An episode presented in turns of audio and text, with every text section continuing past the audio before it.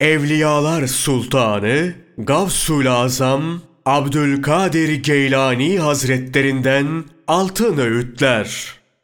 Ey zavallı! Artık gaflet uykundan uyan ve başına gelen büyük musibetin farkına var. İçine düştüğün acı durumu gör de rahmete nail olmak ümidiyle Ramazan ayının bari son bir iki gününü tövbe ve istiğfarla geçir. Onu gözyaşları dökerek uğurla. Feryat figanlarla hayırsız nefsine ağla.